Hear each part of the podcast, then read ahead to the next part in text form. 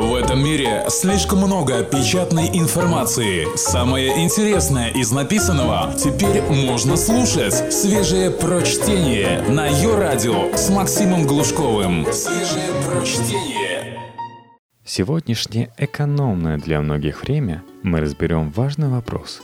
Как скидки и бонусы управляют вашим поведением?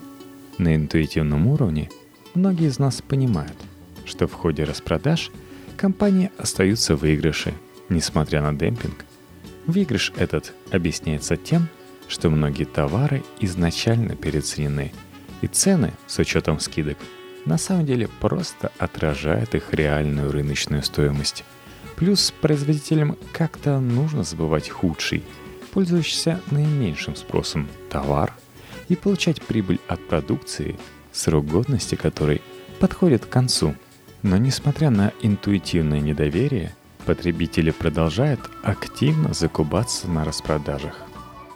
Текст Сергея Лебедева специально для электронного журнала «Метрополь». Аналогичным образом дело обстоит и с картами, которые позволяют накапливать подарочные баллы. Потребители осознают, что компания не станет работать себе ущерб, однако все равно оформляет эти карты – Исследования в области поведенческой экономики, науки на стыке экономики, психологии и нейрологии показывают, что действенность этих маркетинговых приемов имеет глубокую психологическую подоплеку. Эффективность скидок и бонусов объясняется смесью того, что находится в голове у среднего покупателя и перевешивает рация. Это гремучая смесь из страха потерь, собственнического инстинкта и склонности к соревновательному поведению. Власть бесплатного сыра. Данные поведенческой экономики свидетельствуют о том, что мы крайне иррационально реагируем на мнимую бесплатность товаров. Одно из следствий так называемой перспективной теории рисков гласит, наше сознание панически боится принять неверное решение и потерять на этом деньги. А если товар идет бесплатно, то никакого риска вроде бы и нет – во всяком случае, для бюджета. Представьте себе, что вам предлагают выбор приобрести подарочный сертификат на 200 рублей за 60 рублей или бесплатно получить сертификат на 100 рублей. Большинство выбирает второй вариант. Хотя элементарнейшие подсчеты должны были бы подталкивать к иному решению. 200 минус 60 все-таки 140. 140 это всяко больше 100. Американский профессор поведенческой экономики Дэн Ариэли в ходе остроумного эксперимента доказал, что бесплатность обладает колоссальной властью над потребителем. Он останавливал своих студентов в коридорах университета Дюка и предлагал им выбор между элитным швейцарским шоколадом за 15 центов и дешевой конфетой за 1 цент. Более 70% опрошенных прикинули – что по такой цене швейцарский шоколад больше нигде не найдешь, и раскошелились на 15 центов. А второй группе студентов предложили совершенно другой расклад. 14 центов за швейцарский трюфель или простая конфета за 0 центов, то есть бесплатно. И в этот раз почти 70% подопытных выбрали бесплатную конфету. Трюк с бесплатностью работает даже тогда, когда ты предупрежден и вооружен – за примером далеко ходить не надо. Это система скидок, создающих ощущение, что часть товара отдается за просто так. На некоторых сайтах даже появилась возможность сортировать товар по размеру скидок. Крысиные бега и гипотеза градиента цели. Однако скидок и бесплатных ковриков для мыши при покупке целого компьютера иногда бывает недостаточно – в краткосрочной перспективе они и правда неплохо работают, но вот чтобы у покупателя сформировалась четкая привязанность к конкретной марке, маркетологам приходится попотеть. Потребительская лояльность – это, конечно, не бином Ньютона, но вещь непростая. Очень сложно заставить человека возвращаться и просить добавки именно в ваш магазин, особенно когда конкуренты предлагают аналогичный товар дешевле – Идеальным выходом из этой ситуации оказались пластиковые карты, позволяющие накапливать скидочные или бонусные баллы. Они напоминают вам о бренде каждый раз, когда вы залезаете в свой кошелек, создавая эмоциональные связи на уровне тактильных ощущений. Однако их главное достоинство не в этом. Карточки геймифицируют процесс потребления, превращая покупку в гонку за новыми баллами.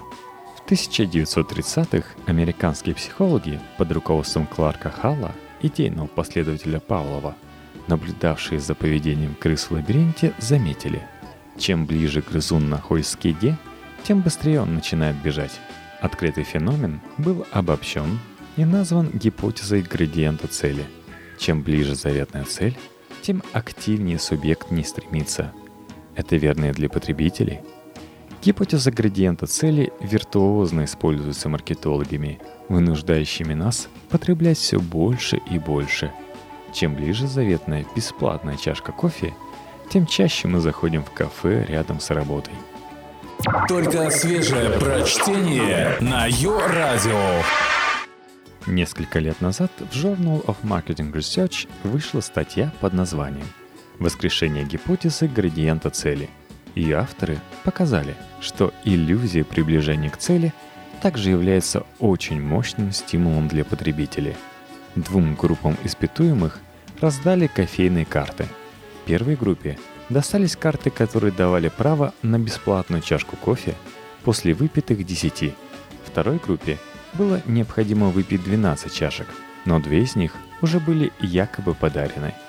То есть в сухом остатке речь шла про те же 10 чашек кофе. В идеальном мире всеобщей рациональности обе группы испытуемых повели бы себя одинаково. Однако в реальности вторая группа, та, которая получила две чашки в подарок, проявила куда большую активность и покупала кофе намного чаще. Но подарок был исключительно виртуальным – Никто не угощал их за счет заведения. Просто на карте было проставлено два штампа. Этого, однако, было вполне достаточно, чтобы создать иллюзию постепенного приближения к цели и подстегнуть потребительскую активность. The things you own, own you. Маркетинговое достоинство бонусных карт не ограничивается вышеперечисленными эффектами.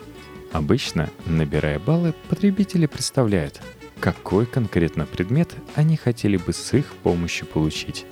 И вот здесь сознание играет с ними очередную шутку, заранее заставляя воспринимать этот предмет как свою собственность. В поведенческой экономике есть понятие «эффект владения» – endowment effect. Суть этого эффекта заключается в том, что мы склонны завышать стоимость вещей, которые принадлежат нам – Вряд ли вы будете готовы заплатить мне больше, скажем, 5 рублей за окрызок карандаша. Но я никогда не отдам его за такую смехотворную сумму.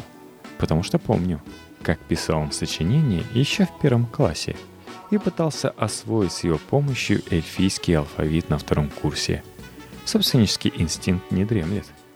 Этот инстинкт собственника может сработать даже в том случае, когда предмет нам еще не принадлежит – Именно на этом основываются всевозможные маркетинговые приемы с тест-драйвом машин и обещанием вернуть деньги, если пылесос вас вдруг не устроит. Посидев за рулем автомобиля, в ходе пробной поездки, мы начинаем бессознательно воспринимать его как свою собственность, со всеми вытекающими последствиями. В случае с бонусными картами это также актуально. Когда вы долго набираете баллы – чтобы бесплатно получить несчастную сковороду, набор бижутерии, элитное полотенце, подставьте нужное, вы постепенно начинаете воспринимать этот, пока еще виртуальный, предмет как свою собственность, которую необходимо защищать и оберегать от внешних посягательств. Как быть, чтобы не проиграть? Возможно, после прослушивания у вас могло сложиться впечатление, что скидок и программ лояльности – следует избегать в принципе. Это не совсем так. И хотя панацеи здесь не существует, определенным антидотом может стать стремление к рационализации своих покупок. Первую очередь, помните про описанные маркетинговые эффекты и регулярно задавайтесь вопросом, почему я собираюсь вот это купить. Во-вторых, необходимо четко понимать, что именно вы хотите приобрести. Речь может идти как о конкретных товарах, так и о наборах субститов. К примеру, если вы четко знаете, что вам нужен учебник «Экономика» Полу Самуэльсона, почему бы не купить его там, где он продается со скидкой? А если вы выбираете между учебниками двух-трех равновеликих экономистов, то разумным решением станет приобретение того из них, который идет с дисконтом. Но ситуации вроде «я просто увидел, что этот товар идет с огромной скидкой и купил его на всякий случай» лучше избежать. Как? Попробуйте вместо совершения импульсивной покупки записывать, сколько бы вы на нее выбросили. И в конце месяца на сумму, сэкономленную на бесполезняке, приобретите нечто действительно нужное. И рубли целы, и полезный предмет в кармане. И самооценка повысилась от собственной похвальной разумности. В-третьих, важно понимать, как часто вы готовы совершать покупки в определенном месте – если вы заведете скидочную карту в фитнес-клубе, расположенном прямо напротив вашего дома или офиса, это будет рациональным шагом. А вот в ситуации, когда вы совершаете разовую покупку, например, покупаете подарок другу охотнику в соответствующем магазине, от карты с баллами лучше отказаться. Наконец, есть смысл изучить свои ритмы потребления, чтобы избежать эффекта градиента цели. Скажем, если у вас есть традиция каждый раз перед работой покупать себе чашечку латте, то в кофейной карте и правда есть смысл. Но если вдруг вы начинаете специально бегать за кофе несколько раз в день, это повод задуматься и одернуть себя.